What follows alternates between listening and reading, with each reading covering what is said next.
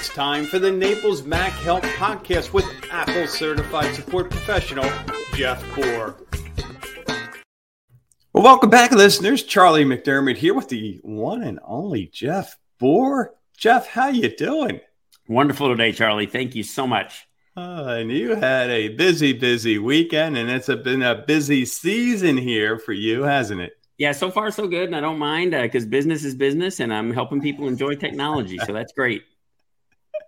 Love it, love it. Well, you have quite a topic today: planning your digital afterlife. I can't wait to uh, just sit back and and listen, and again take notes. So I'm going to turn it over, as I always do, to the expert. Jeff, take it away.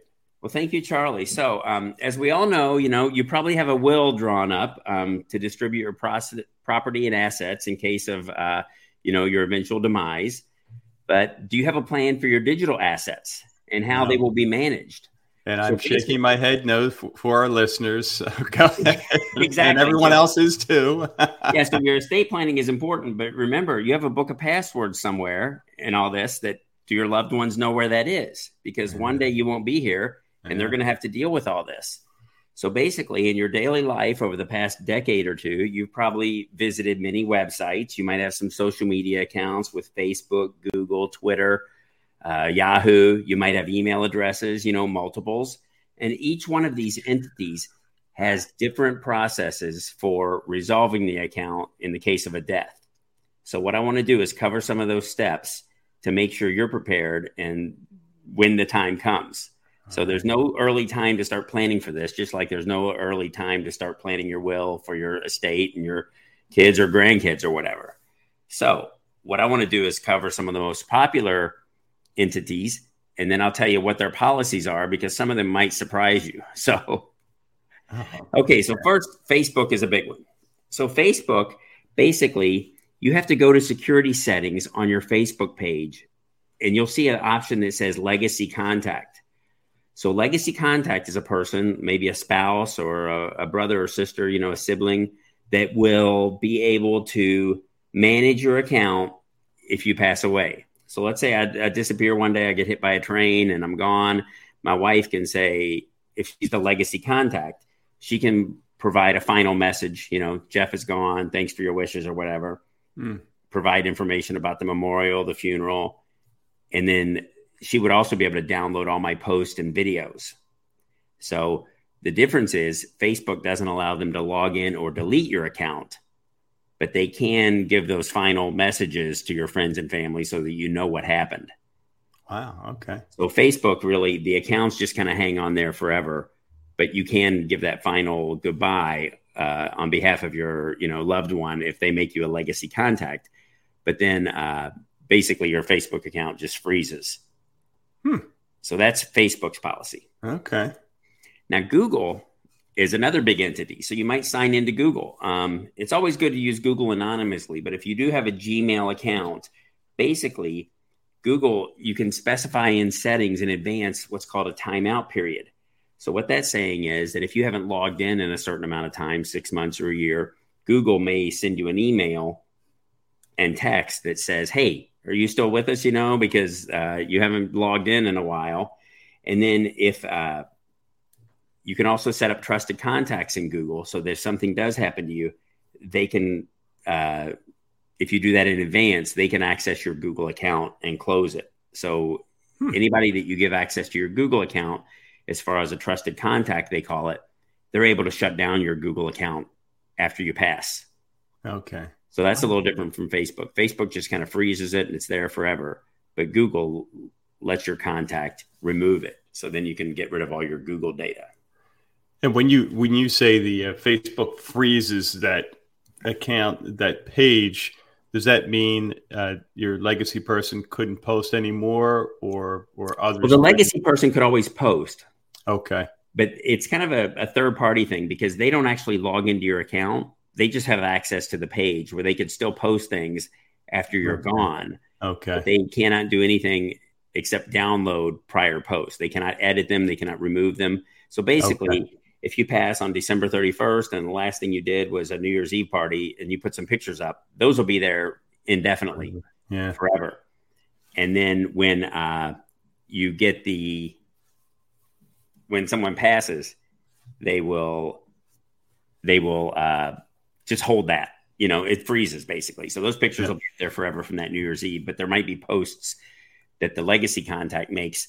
Oh, we're sorry we lost them on New Year's Eve. You know, now it's January. The service is on the fifteenth or whatever. So okay, kind of just it. freezes in time with Facebook. With Google, you can get rid of it. Now, Twitter. If you have a Twitter account, they have a form that you can fill out after someone passes to deactivate their account, but there's no advance function like Facebook and Google have to plan for this. So basically, if I pass away, my wife could fill out a form, send in a copy of my death certificate to Twitter, and then they will shut down the account. Okay. So that's kind of cut and dry. Just they just yeah. close it down.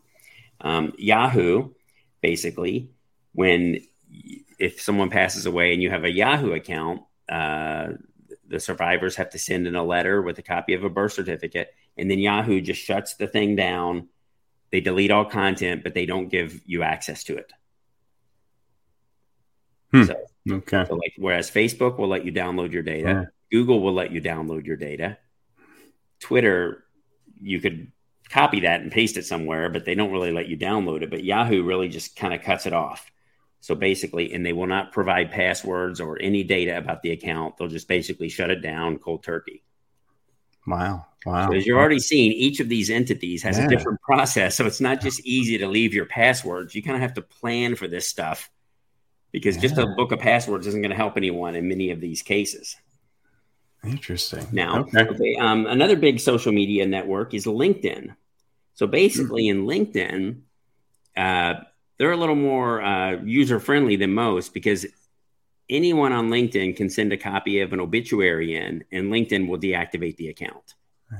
So it could be a coworker, it could be a friend. It doesn't have to be a specified family member or even someone that knows you that well. So if someone knows that you passed and they send out, there's a form on LinkedIn's webpage where you can submit an obituary, and then LinkedIn will remove the account when they get that information, but it doesn't okay. have to be from a family member. So that's kind of a little unique thing.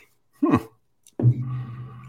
Now Netflix is a little different because with Netflix, you know, so many people they're cracking down on this now because so many people have been yeah. sharing passwords for yeah. so long. So you might be using your father's password or something, but if he passes away, what do you do? So basically, right. with Netflix, you have to have the person's name and password, and then you simply go in to their settings and you say cancel account. So Netflix doesn't really help you with that, but as long as if you've been using your parents' Netflix account and they pass away for some reason, then you've already got the password, so you're able to do this. So you can go yeah. in and just cancel the account. Yeah, that's pretty cut and dry. Okay. so now one of the big ones that has a little controversial prop, uh, probably, and this is the company I deal with all the time, is Apple. So with Apple, you know, you have an Apple ID. You might subscribe to Apple Music, and in Apple's fine print, when you when you always hit agree to the terms and conditions, you know, that no one ever mm-hmm. reads because it's 45 yeah. pages long. Basically, they're saying that you're agreeing that the account is non-transferable and that any rights to your Apple ID or content within your account terminate upon your death. So basically, if you have Apple Music that you didn't buy, but you're kind of leasing through their stuff, if you have Apple Music, uh, music that you bought, if you have movies that you bought, technically right. Apple owns that when you go. Oh my goodness. It's kind of scary, but to be honest with you, I've never heard of it happening like that. But in the fine print, they're saying, hey, if you bought Gone with the Wind and you own it, but you bought it from Apple and you die, well, that copy of Gone with the Wind goes back to Apple. Wow. So it's it's kind of one that? of these. It's it's in the print. I've never heard of it happening, but that's the reality of what they could do. Yeah. So just be cautious that, you know, your own CDs and stuff you still own, but anything that you purchased or rented from Apple will disappear. It could disappear. Yeah.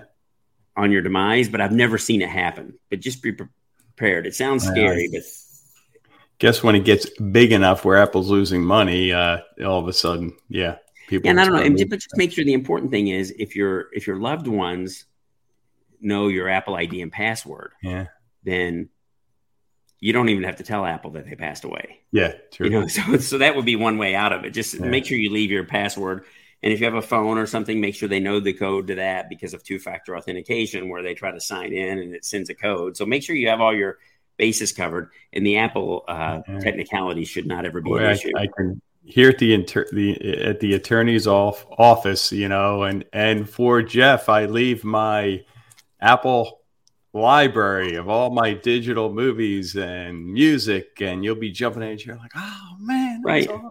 Yeah. And then it, it, you get there and it's empty. So yeah, just be careful with that. So know that um, you know the access is there as long as you can sign into the account, basically. Yeah. Now other passwords and sites. Now remember, you have banking. You might have a Skype account. You have a uh, you know a Schwab account. All these places that you need to get into. If you're not mm-hmm. here one day, is your next of kin, your loved one or whatever, going to be able to access these accounts and pay bills?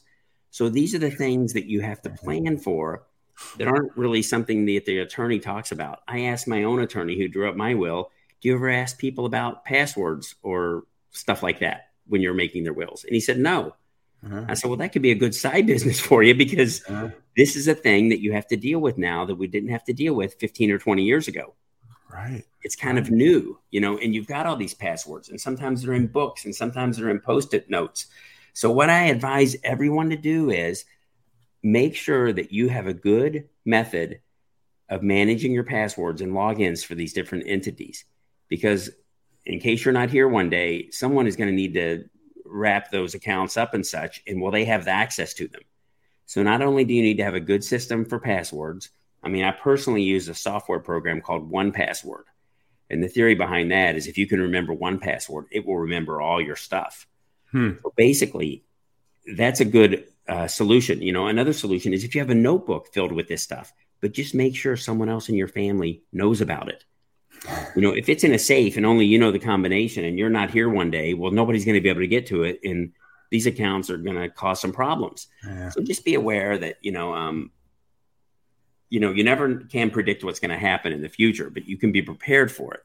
So along with your your house and your assets and stuff, you need to plan for these digital assets as well because as you saw already, a lot of these companies have different terms and conditions for what happens if you pass and they're not all on the same page. So if you're using these services, pay attention to what the different ones require so that you're prepared and you make it a little easier on your loved ones when you do decide to go or even when you don't decide to go. so I tell you, man, it's getting tougher and tougher to kick the bucket anymore. I mean, it's just easier to keep living than to pass away and have to deal with all this. Yeah. Well, the good thing is you don't have to deal with it, but you want to make it easy for the people that do. Yeah, so yeah. please get this in order for for the people you care about, if if not yourself. Yeah. Yeah. Wow. No idea. I, I'm sure your listeners, Jeff, have just like put this on their radar because it, it many of us it wasn't even a thought but it may i mean as soon as you bring it up it's like yeah duh well, yeah. yeah, you think about it, and I get three or four calls a year where someone calls me and their spouse has passed away, and they were the one that kept all the passwords. Yeah. yeah. And they're asking me, "Do you know what it, this was? Do you know how to get into his computer?" And I don't remember all this stuff in my head. but you know, there are certain ways you can get around some of these things, but it becomes very tedious and discouraging yeah. to be in that situation yeah. where you have to get this stuff when you've got other things on your mind and other things on your plate. So if you can plan for this, it'll take yeah. a lot of the stress off an already stressful time. Yeah.